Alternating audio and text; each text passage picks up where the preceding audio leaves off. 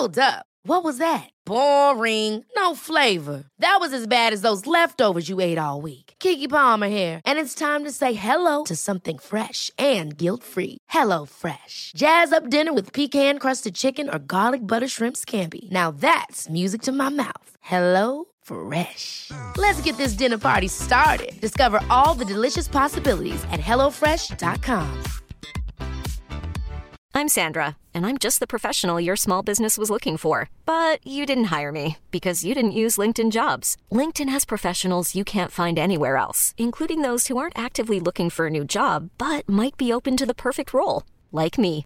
In a given month, over 70% of LinkedIn users don't visit other leading job sites. So if you're not looking on LinkedIn, you'll miss out on great candidates like Sandra. Start hiring professionals like a professional. Post your free job on linkedin.com/achieve slash achieve today. Hi, I'm Becky Hill, and welcome to my podcast about dance music and its culture, where I'll be talking to handpicked dance music legends to discuss their music, their careers, the influence on the scene, and how rave has changed over the years. I've asked my guests to bring three tracks with them that mean or say something to them. It could be an artist that's influenced them, a beat that has changed them, or a record that reminds them of a certain time or place. And I've bought my own track, which defines why they're my guest. This week, I am very excited to say that I am chatting with the executioner, aka Andy C.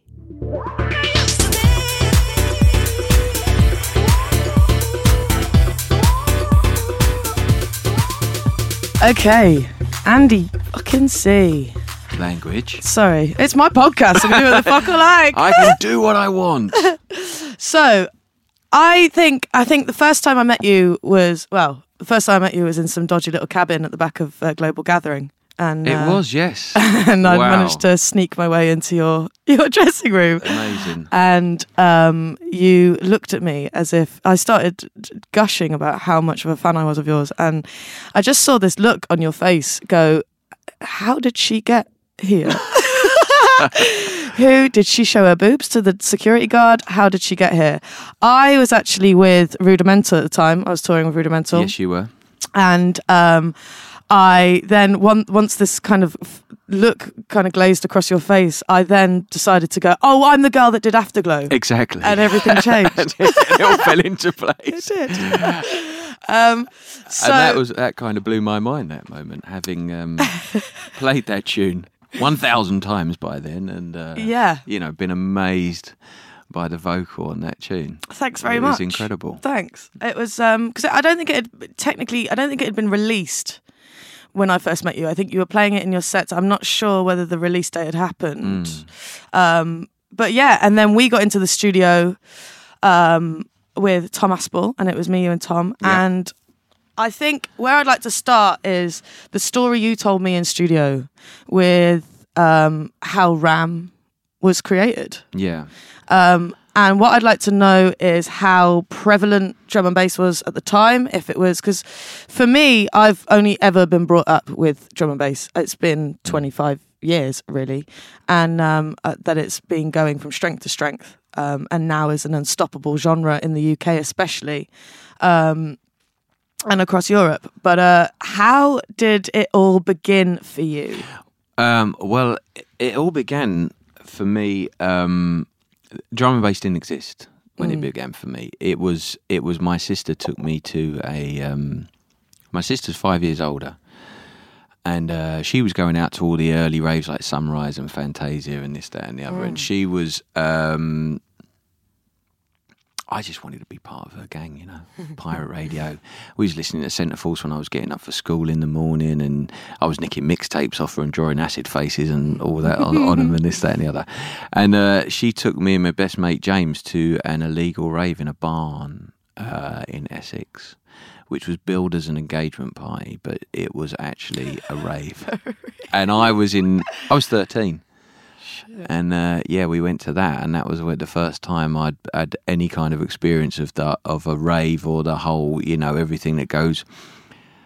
I mean, it was exciting. It was exciting. It weren't that full, but it was a dusty barn with a few lights and uh, some DJs playing, apparently. And um, we're going to play one of the tunes that, that got played that night in a minute. Um, and that's where my journey into loving this uh, music began and the obsession began. But, you know, hooking up with, with Ant to make tunes, uh, we was finding ourselves and you know making i was obsessed with shut up and dance listening to pirate radio and i was also obsessed with um, anything with a breakbeat in it funk records sampling them and um, the early tunes were basically 128 bpm and they just had bucket loads of breaks in there and loads of bleeps and loads of mad sounds and um, i guess you'd call them hardcore Right. but i didn't know drum and bass didn't exist jungle didn't exist at that point Yeah. and um, and yeah, that's where my musical journey began. And Ram was born out of,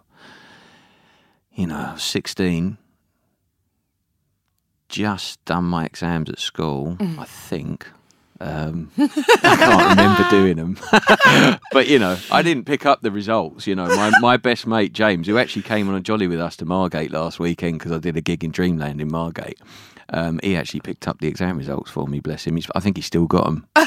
No way. Yeah, I'm like, uh, I don't want to know. I just want to be a DJ, man. You know. Do you still not know? Um, I, I, yeah, I do, and there's nothing to shout home about. You know, I was kind of, I was decent at school in terms of like, you know, but I was just too busy. I was, school, school was social club, really. Yeah. You know what I mean? Um, not that I condone it, and uh, you know, but it just I was very, very focused on wanting to be in music, Right. and I used to do my mates mixtapes. I used to stay up all night DJ, um, doing mixes at home, and used to bring in mixtapes to school, and that was like my currency at school was sorting out people mixtapes and stuff. No way. How much would you charge? Well, um, I think it was uh, a few dinner money runs, fish, chips and curry sauce up the shop, up the shop up the top. I mean, you know, it it was yeah. I'd say that I'll say there was a few bargains going, um, but that was that was, and it was like you know exam results, and uh, we were at dinner, and Mum's like, you, you know, got to get a job. And um, my sister's friend Darren had a printers, and I'd been to his place um, a couple of times, and he's like, "Oh, you know, you can come work for me doing an apprenticeship here, and and you know, see how it goes." And I, you know, that's what I was kind of going to do. And then Sarah, I'd been working on this EP for six months uh, on a Fostex reel to reel and old school stuff. And what uh, production system did you use? uh, it was an S950 sampler. It was uh, Pro 24 on an Atari ST with a Midex interface going into a Fostex reel-to-reel machine and an old mixing desk. It was very, very simple and basic, but it was a labour of love, and it took Right. me, it took me forever to make, and. Um, um, it's called the Sour Mash EP. It was actually named after, you know, me and my mate James were, um, shall we say, chilling out one evening, and uh, it's on the side of a bottle of Jack Daniels. Right. hence the name of the EP. Um, but it was it was like she's like, why don't you start a record label? And I was like, what do you mean start a record label? Well, you could start a record label. How do you do that? What, what should we call it? So we're literally having dinner, and she's like, well, you know, I'm thinking up all these silly names, and she's like, you know, you're an Aries, Ram. Mm-hmm. You know, because we're thinking about all the things, and that's where the name Ram comes from, because I'm an Aries. And she's like, yeah, I got a great idea for the logo. And she sat down with a felt tip pen and hand drew the logo No way. uh, at the dinner table, and then and then she she got a bit of A4 and did it neater, and then I looked in the yellow pages under printers, Right. found printers, and then found the first one that said and record label print, you know, because it used to have the description Wow. before Google, Right. You know, of course, Yeah. uh, it used to have the description of what they would do, and one of them, uh, Corda print, something like that, had the uh, in brackets record labels. So I was like, "Well, they've got to be my guys." So I rang them up and I was like, "What have I got to do?" And they're like, "Right, yeah, so we need put it all in a in a uh, hardbacked envelope. Tell us what you want." And so we wrote. Sarah drew the uh, the logo, which would become the Ram logo for a good many years. And on the other side, we mocked up the label and Ram 001 Sour Mash EP is exactly what we mocked up that No day, but a little bit neater and tidier. Right. And uh, sent it off. And so is this the logo with which was Ram with the A with the horns, right? Yeah. Right. yeah, So before I start asking you many questions about everything you've just said, shall we? Can you introduce your first track? Well, um, said track at that um, engagement party in Essex. It's, it's actually funny, like that. Uh, you know, We Are Festival, Yes, which I've in Birmingham, right? uh, no, no, no. That's That's, made- made. yeah, we Are sorry. is in Essex. Essex. Yes, it is. literally a stone's throw Yeah. from this, and Right. I've had the privilege of playing it for the past few years. Yeah. to a slightly bigger audience that were in this barn that night, but it's a beautiful full circle that I now go and like play on play on like a main stage at this huge huge festival like 60,000 I don't know crazy but anyway many many moons ago when I was 13 me and my mate James my sister took us to this engagement party in a barn in Essex and this was the tune that blew my mind that night and this is Young MC and Know How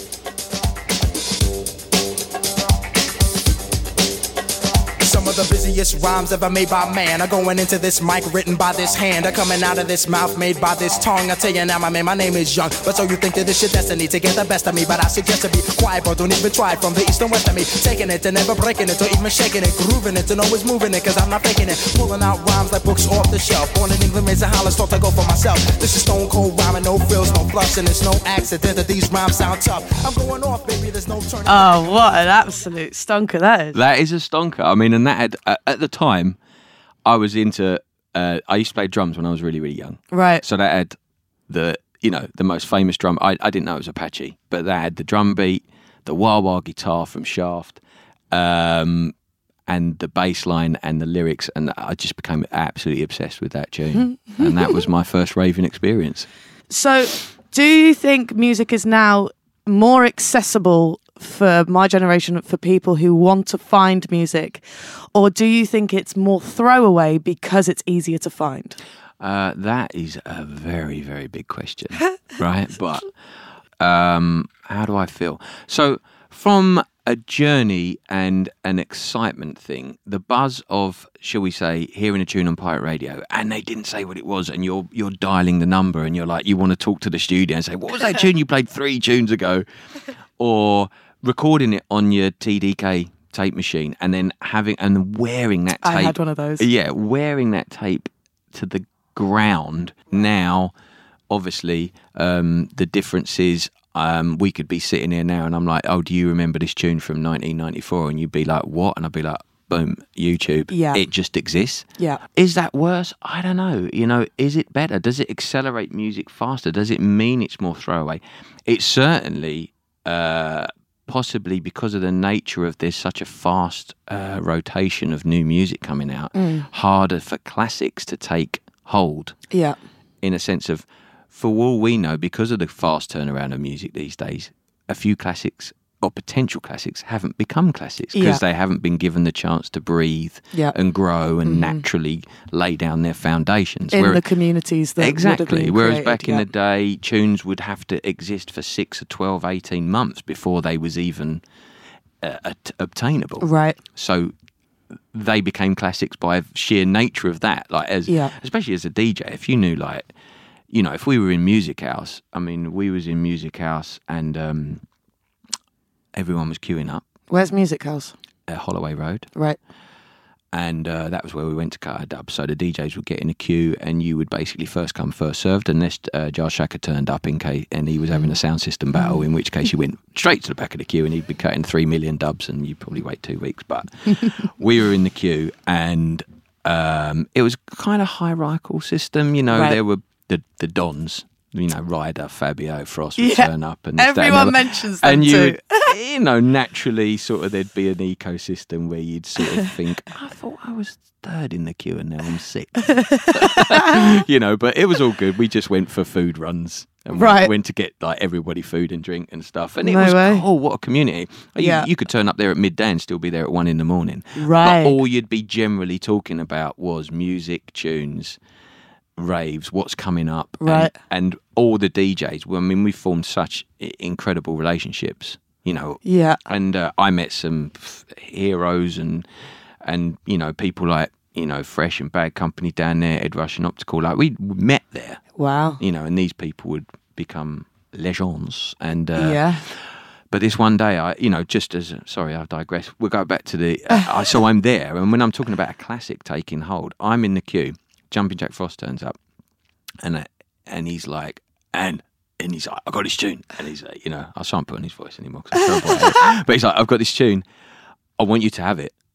So we've gone in on the, and he's like, only and he's come in on the cutting session, pretty much like a room we're in now Yeah. and he's come in and he's put a dat in the machine and it's Leviticus the burial, which is like you know, and I'm sitting there as a as a kid, Right. and I'm playing. I think I was playing Jungle Fever at Roller Express or some massive event at Roller Express that weekend, which was a huge rave venue in North London, Right. on the North Circular, and I was playing, and it, you know. They would be the events where you'd turn up. You'd have to turn up armed with dubs. So he's played Leviticus the burial, and he's like, "I want you to have this tune. No one's going to have this tune. I want you to play that." And so, can you imagine me going to Jungle Fever and dropping the burial for the mm. first time? I mean, that's what, and that's how these things, you know, like ten inch dub plate press, and I'm starting my set with Leviticus the burial, and everyone's like. "How-" First of all, they're like, "What a tune!" And they're like, "How has he got this tune?" Right. You know? Yeah. and it's like that was that was the beauty of music house and that mm. tune grew and then you know can you imagine off the back of that everyone cuts it and this that and the other and that tune as we know today is an all-time absolute jungle classic Yeah. maybe in today's it might have come and gone a bit quicker without having that sort of it grows from one dj playing it the other djs here then they all Yeah. want it and then it and it it takes a lot longer Right. and thus the tunes create bigger foundations Yeah. listen, I'm not. I, I'm not one of these guys that's like, oh man, it's so much better back in the day, man. You know, like I'm really Right. not fussed about that. I love progression. Okay, well that's that cleared up. Um, social media. That is the good- definitive answer. Um, I'd really love to go back to um, your your relationship with Ant. Yes. Actually, because I don't actually know a lot about this, and I also didn't know um, Origin Unknown was you and him. That's right. Because one of the tracks you have selected was Valley of the Shadows. That's right. And I was listening on the way over here and I saw the artwork and it was obviously your sister's original logo. Yes. And um, at the bottom it said everything written and produced by Andy C and Ant Miles. Mm-hmm. How how did that come about? How did you know him? Um, how who if because I you said earlier that he you weren't old enough to drive the car but he was. No, that's right. So Ant, Ant was a friend of the family, knew my Right. dad, and uh, he he came round one day, and uh, you know, well, he was old enough to drive, so he comes round and he listens to me doing these crazy. But like I said, I sampled three million beats and basically had them all playing at the same time, chopped up in different ways, and he was like, "Wow, that's." That is absolutely mad.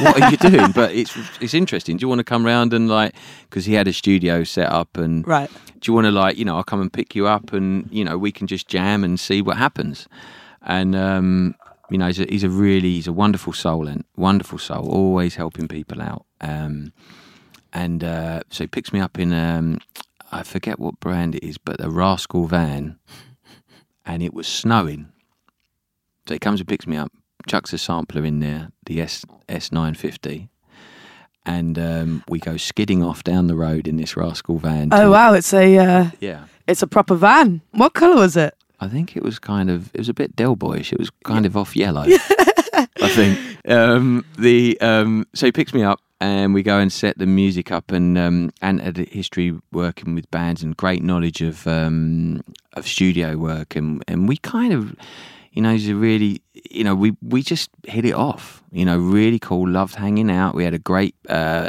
uh, likewise passion for like sci-fi and Right. geekiness and Yeah. like you know used to watch Star Trek always used to, and a big Trekkie so we used to have that on and Is it the Jean Luc Picard? yeah, era? exactly. Yep, yep. I remember. There you go. Next generation. It is Jean Luc Picard. I mean, that was the that was the one. And um, and yeah, we hit it off, and we and we started making these tunes and and sampling crazy stuff, and and um, um, Desired State was born out of that. Out of them early sessions, and that was our first release. Was called Turn On, and uh, it's at 128 BPM. Because, like I said at the time, we didn't know finding our feet. I mean, it wasn't until you know, like, so we'd be writing tunes together and then I'd be also writing tunes on my own, and Ant would be doing Right. stuff on his own. But it was just, you know, a, a great meeting. Like I say, a very, um, a very mystical individual, and um, and very helpful, incredibly helpful. He's helped so many people out, um, and and yeah, we we carried on just making all sorts of stuff.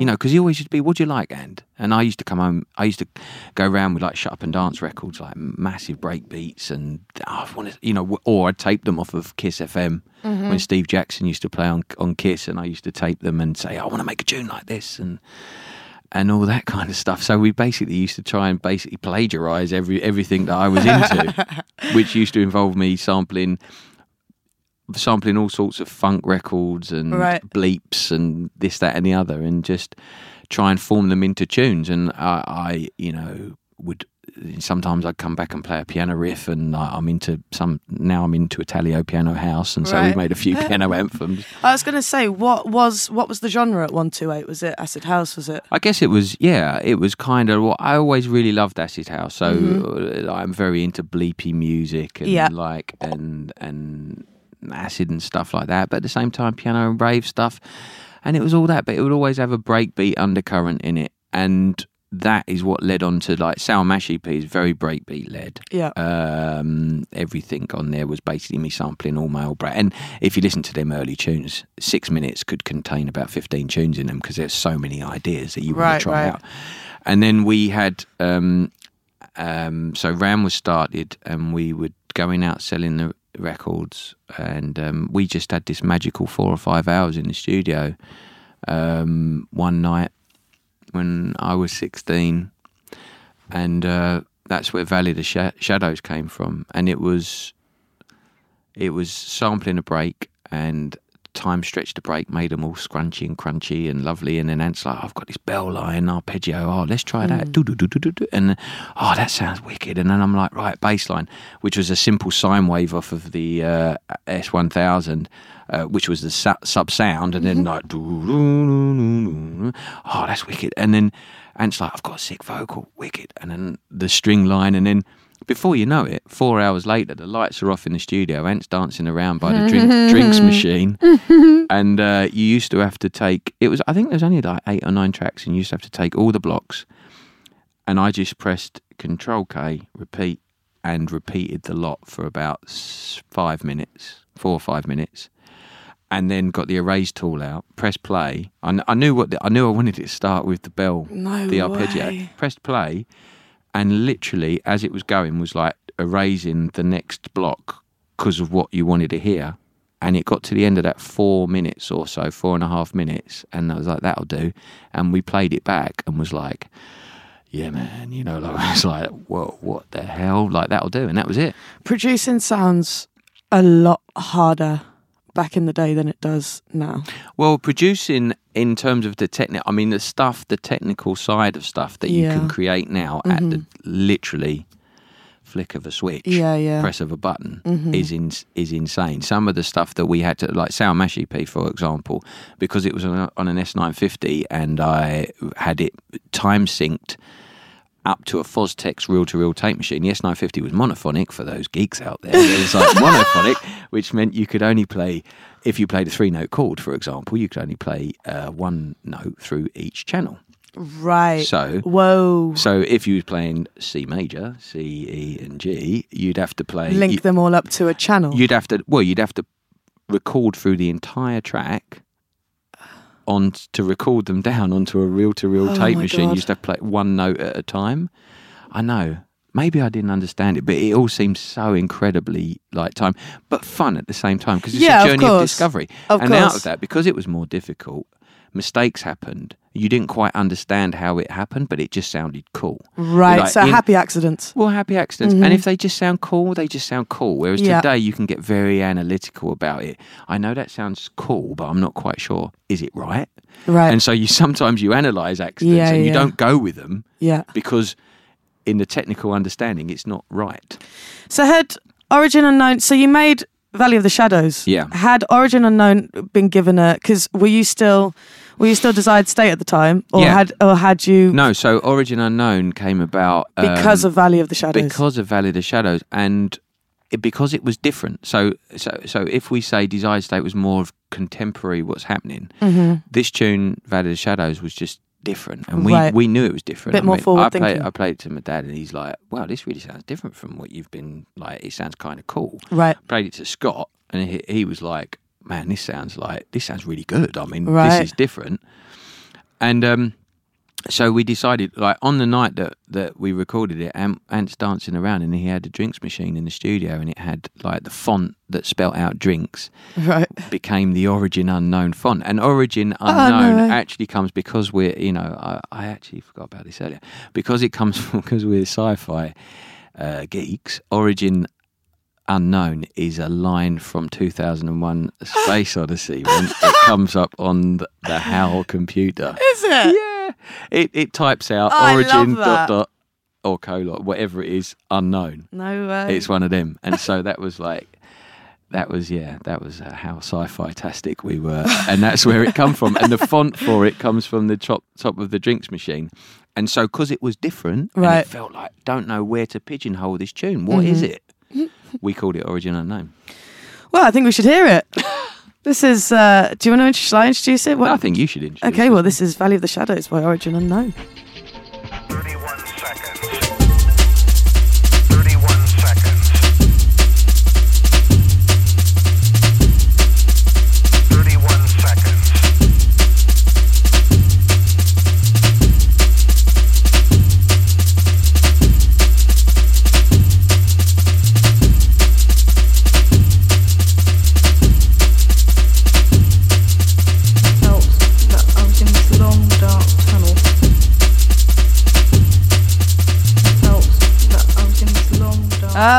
okay.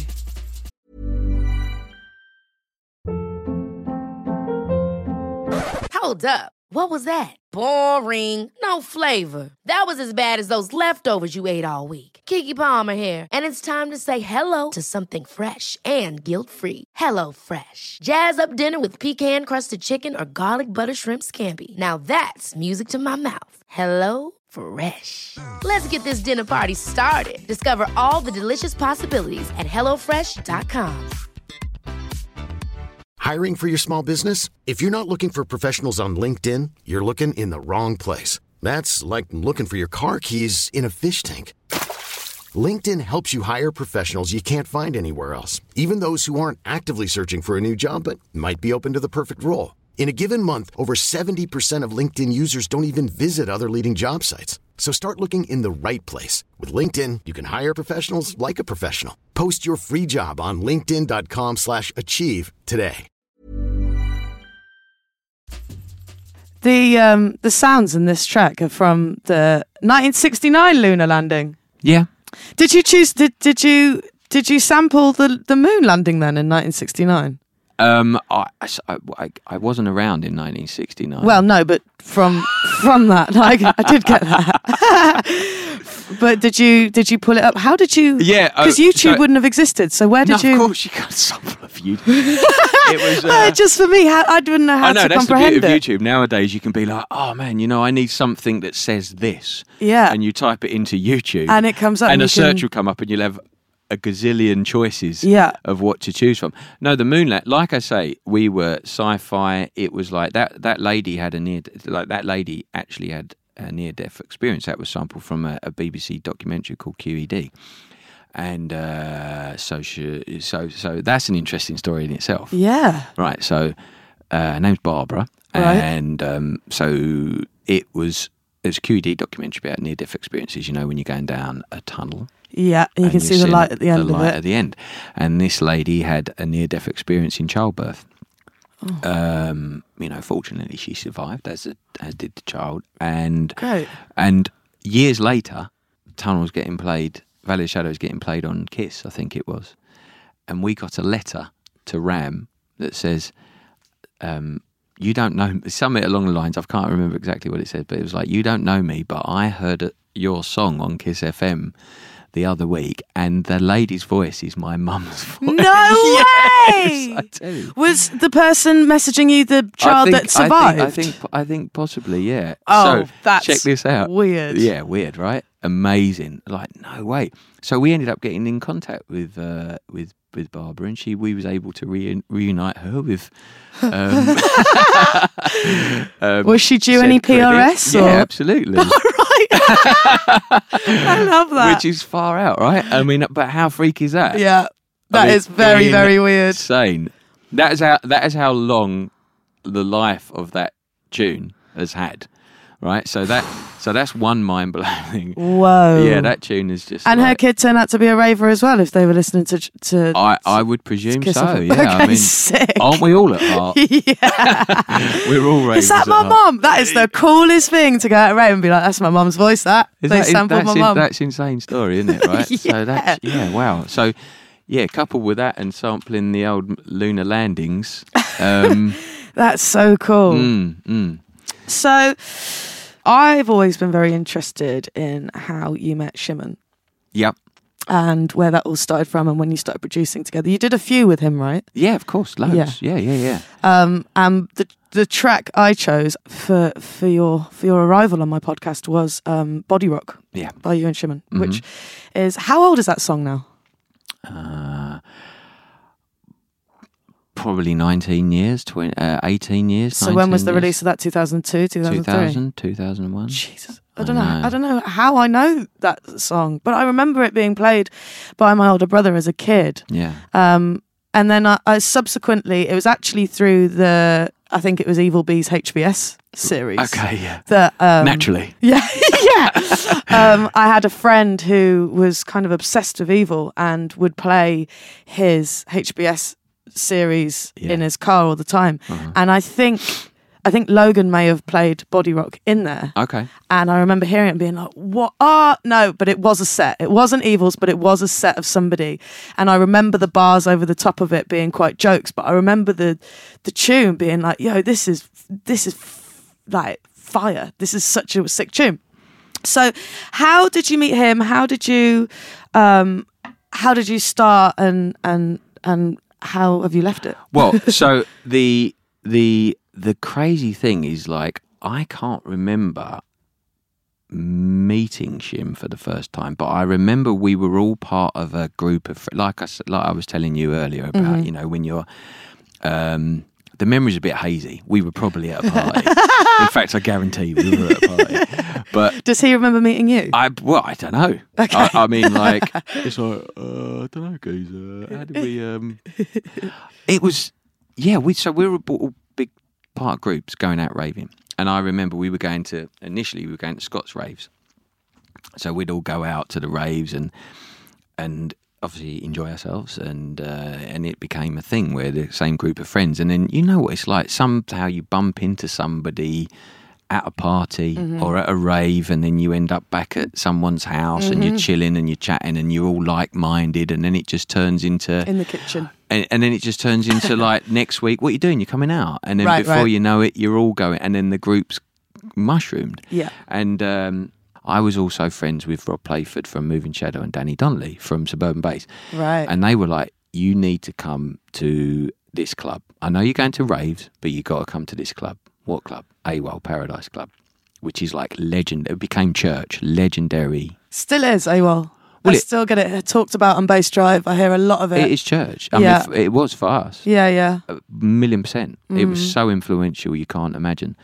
And uh, we used to, me and Shim used, I used to go and do gigs, and then, like I was saying, parking up the car and going to the rave. Yeah. And we used to go and rave, and that became like we. That was our church. I mean, we used to go out raving, and then I, I remember one night he he was like, "I really want to make tunes. You know, what do I need to do? What do I need to get? And this, that, and the other." And he got a sampler and the computer and this, that, and the other, and just you know locked himself away and just you know was learning it via me, and then Right. he'd go around Ant's and you know hanging out around there, Right, right. and then it just all become you know, and he's an absolute wizard with a computer and this, that, and the other, and before you know it, he's he's he's making tunes. He's done a tune, uh, Predator, with Ant, and then him and I got in the studio and the, the, the first time we got in the studio, we Mm. did um, Quest and Night Flight, which No was.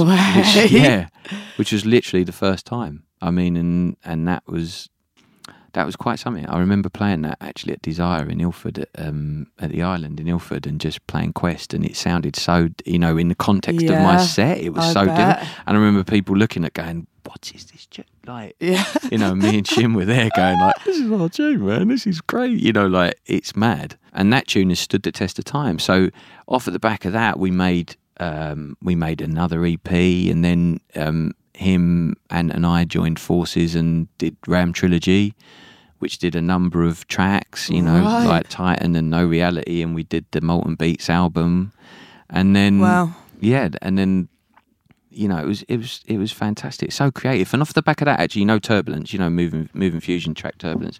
So we were friends. Shim was friends with uh, Jeff and Dan that became uh, Moving Fusion, and they were they were two mates, and we we you know we'd be hanging out playing Street Fighter or or Pro Talking about Pro, Star Trek. Pro Evo, Right.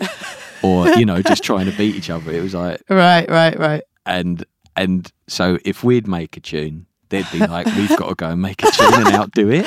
Right. And I remember li- going round there. We went round there one night, and Jeff played the tune, and it was Turbulence, which is like absolute legendary drum and bass tune from.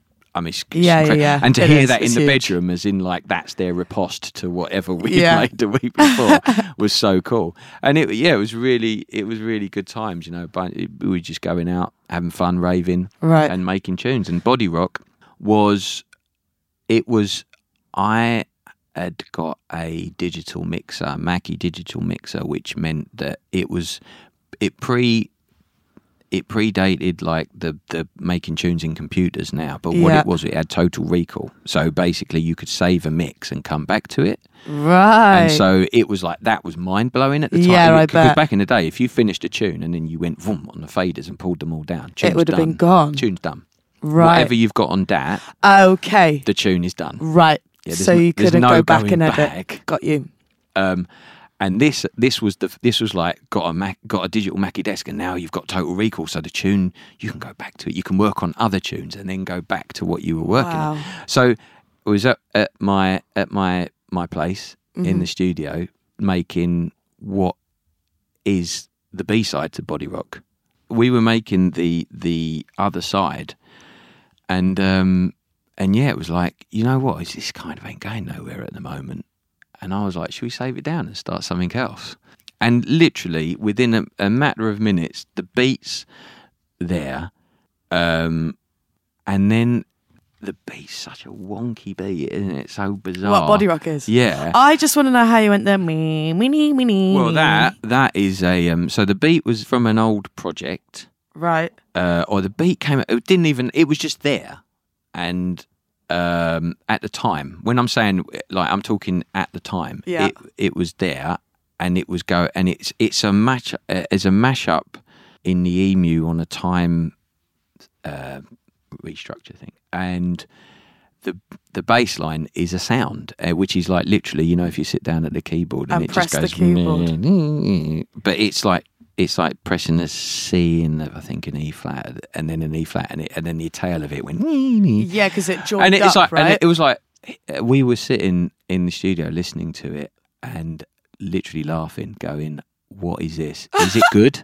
I don't know." You know, like Yeah. it- you know, and the big rise up of the yes. comes out of, yes, an, of an old it's plugin, uh, a GRM. So it was early days of plugins in the computer. Right, So it's like the GRM tools uh, created this suite of plugins, and it was basically um, pressing record on a, on a, a DAW or the sampler, playing the beat, and manually going.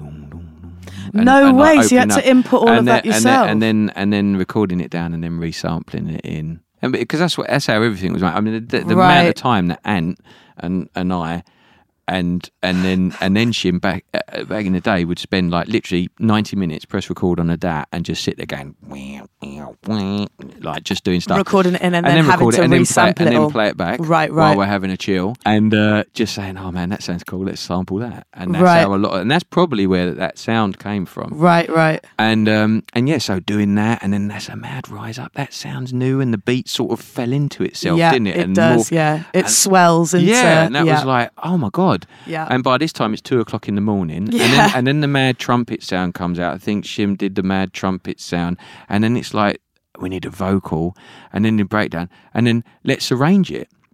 And then there's the bit, the four bar hangover in the middle, where the just just to basically the four bar hangover halfway through the, the rollout is basically to show off that GRM tool Mm-hmm. Right, plugin again because I was like, got to shoot all that in there again,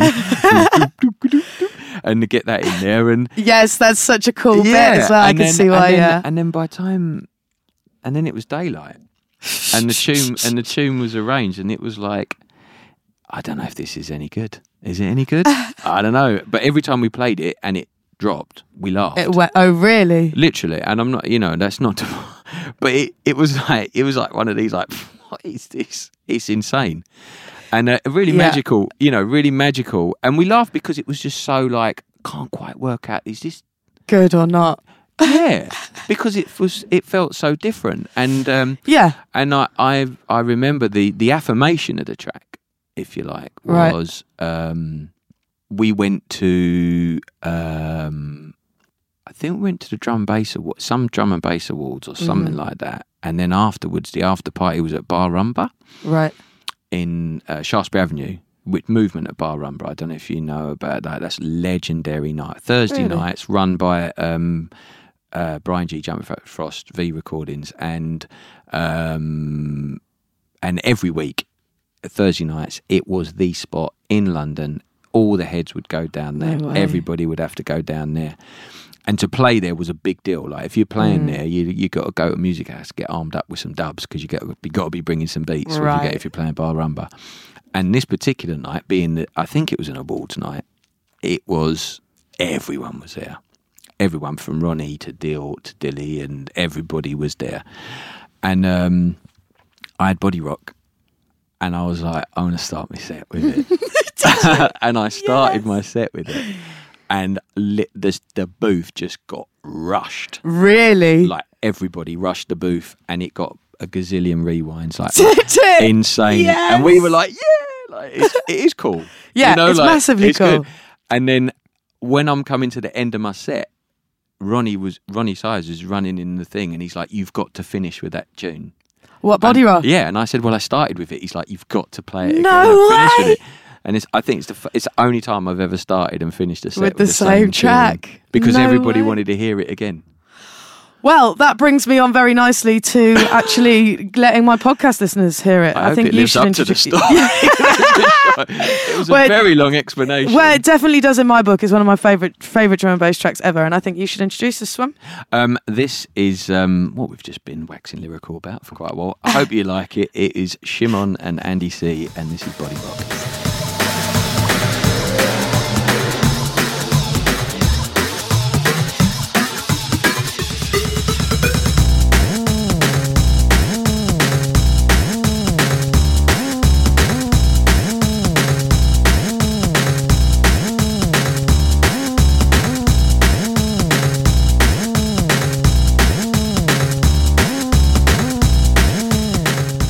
Um, what an absolute tune, man! I mean, I can't I can't get through that tune without telling someone to fuck off. Um, it's one of them for me. Yeah, we're we were um, we were very proud of that. Yeah, I bet, man. That's a proper moment, um, and still is. Uh, for especially as like a new generational person listening to drum and bass, I, you know, you pick up on things that are just timeless, and body rock is one of those. Um, but let's um, let's focus on your final uh, your track. Back to you. Yeah. Um, and can you give me a little bit of detail behind it? And Well, well, you know, this harks back to so when I'm when I'm first got a Dex, uh, or when I'm listening to pirate radio. So, but I, Centreforce FM used to be on eighty eight point three. Used to be on 24 hours a day No way. back in the day. So I'd be getting up for school and I'd be listening to pirate radio.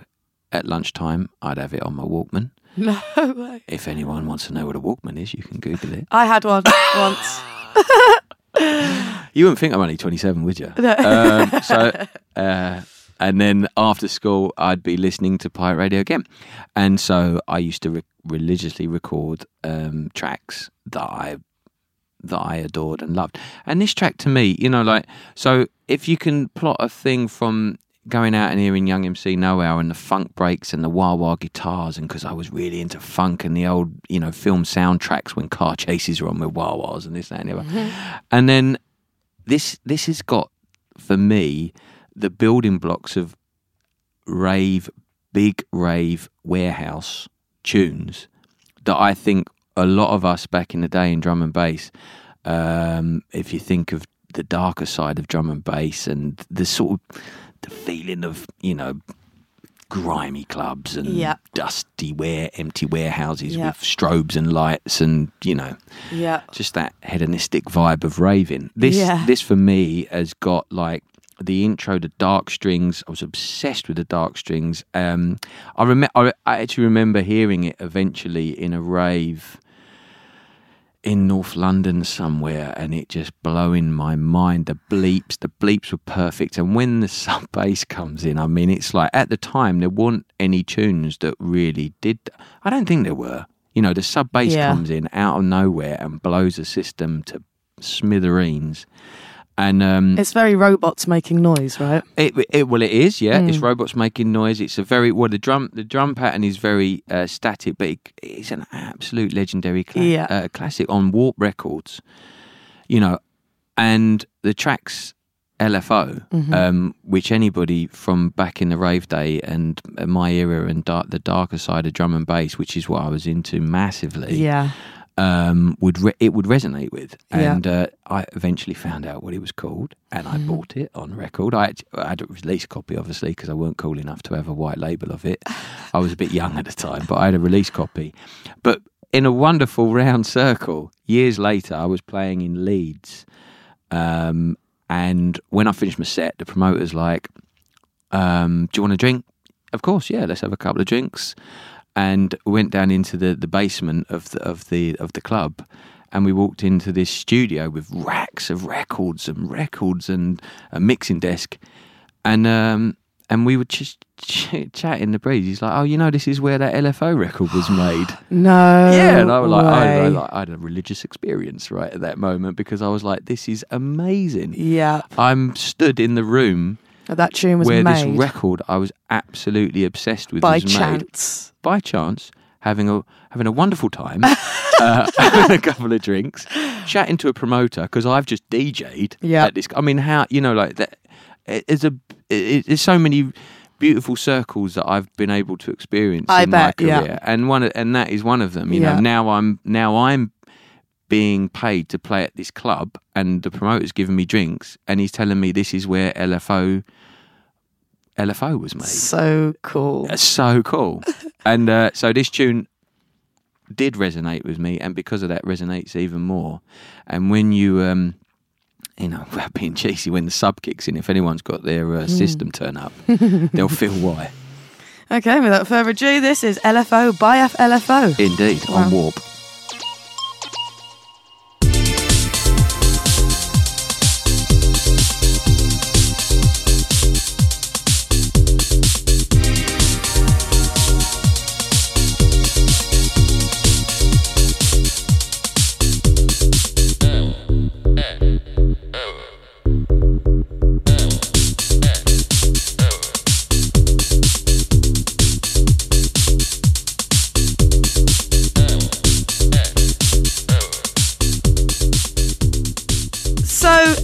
Andy, this is like the end of my podcast now, and I really want to thank you for being here. And you are one of my heroes, and That's very kind of you. it is um, an Thank absolute pleasure. me. This is one of my full circles, actually. Um, going from listening to you in my bedroom as a 15 year old to now sitting in a studio talking to you about your career and progression in music. It's very Amazing. it's a big moment. Um, so I'm gonna not gas you up anymore and just ask you um, the the reason why we're here is to talk about rave culture and how it has changed over the years, Right. and whether I feel like I'm missing out on something or whether I don't have anything to worry about. So, in your humble opinion, to finish my podcast, do you think rave has changed? Well, rave has changed. Of course, it has massively because now the access to it is uh, so much, shall we say, easier, more organised choices. You know, Hmm. you want to go to an overseas festival, well, you've got multiple. You- Which month do you want to go? May, Right. June, August, Very good July, point. you know, September. You can pick and choose. You can try a different one every year, but that's a beautiful thing. Yeah. Um, I do believe. Well, I know for a fact. I mean, if you take, um, uh, if you just take a community of people I know, like I played in Bristol at the weekend. Mary and Nathan were there. They fly over from the Maldives uh, to pretty much well. Well, they came to every single night XOYO of 13 weeks straight. No Yep. way. They would fly from the Maldives, Maldives, Dubai, Dubai, Heathrow, land at 9 p.m., come rave, 6 a.m., they're back at the airport flying home. They came Oh to every my week, God. which is a beautiful thing. They were in Bristol at the weekend. They were Fan they all night a base, bro. But they are they are beautiful people, right? And then you got Sanj and Claire used to rave down there. So what I'm saying is the community vibe Yeah. that I was alluding to earlier yeah. You can still create that. People still make friends, even At though rave. raving Yeah. exactly. So even though raving has changed in a in a in a in a big big way, music consumption has changed. But we're not talking about that. We're talking about the rave, and I think that raving is the best it's ever been. I think that there's. Uh, I think that now people purposely organised stuff that's a bit more grimy, so Yeah. you can have that experience. I mean, of course, we've all got Glastonbury. You know, if we want to get grimy, it's right there for us, and the British weather will provide it. Yeah. You know, Yeah. and and these amazing lineups are there, and we've also got the small grimy club, uh, grimy clubs. You've got. Um, you know, drum and bass is so healthy right now with the with the influx of new producers. Yeah. a much more rawer sound. Yeah. At its core than And what than what has been prevalent in Yeah. the, in you know maybe the past decade. Yeah, you've got this Mm. whole thing about horns now in drum Much, bass and rollers and raw yeah. and and fantastic. And from Mm. that is where that's where the real shit's born, and that's where the new um, the next generation and the next decade we'll carry it forward. will carry forward. Mm. And we've got small nights happening with that, and then we've got the big raves coming, and we can Mm. because we now um, have you know we're so ingrained in the scene. We you know if I do a stage at a festival, I can bring these guys through, and then obviously the other promoters bring them through, and Yeah. we're all working together. to progress the scene. Yeah, and it and it grows. I I think it's the. I honestly think it's the. I see people having fun. You know, in so many different places, whether it be at the gigs I'm playing at, or whether it be if I come across stuff on Instagram, which Yeah. looks fantastic, mm-hmm. because I vibe off of that as well. You Yeah, know, yeah, yeah. everybody loves to see people having fun. yeah, It's beautiful, Yeah. and it makes you look forward to the weekend. yeah. You know, so. I think it's changed for the better. I mean, don't get me wrong, everybody's got their wistful thinking about how it used to be. I like to look forward.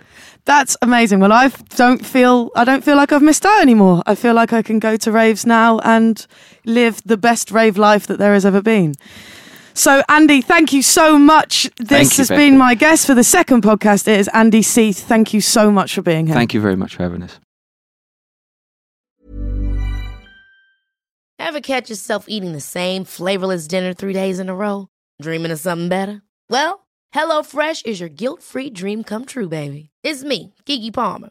Let's wake up those taste buds with hot, juicy pecan-crusted chicken or garlic butter shrimp scampi. Mm. Hello Fresh. Stop dreaming of all the delicious possibilities and dig in at HelloFresh.com. Let's get this dinner party started. When you make decisions for your company, you look for the no brainers. And if you have a lot of mailing to do, stamps.com is the ultimate no brainer. It streamlines your processes to make your business more efficient, which makes you less busy. Mail checks, invoices, legal documents, and everything you need to keep your business running with stamps.com. Seamlessly connect with every major marketplace and shopping cart. Schedule package pickups and see your cheapest and fastest shipping options from different carriers. With rates up to 89% off USPS and UPS rates. And with the Stamps.com mobile app, you can take care of mailing and shipping wherever you are. Make the same no-brainer decision as over 1 million other businesses with stamps.com. Sign up with code program for a 4-week trial plus free postage and a free digital scale. No long-term commitments or contracts. That's stamps.com. Code program.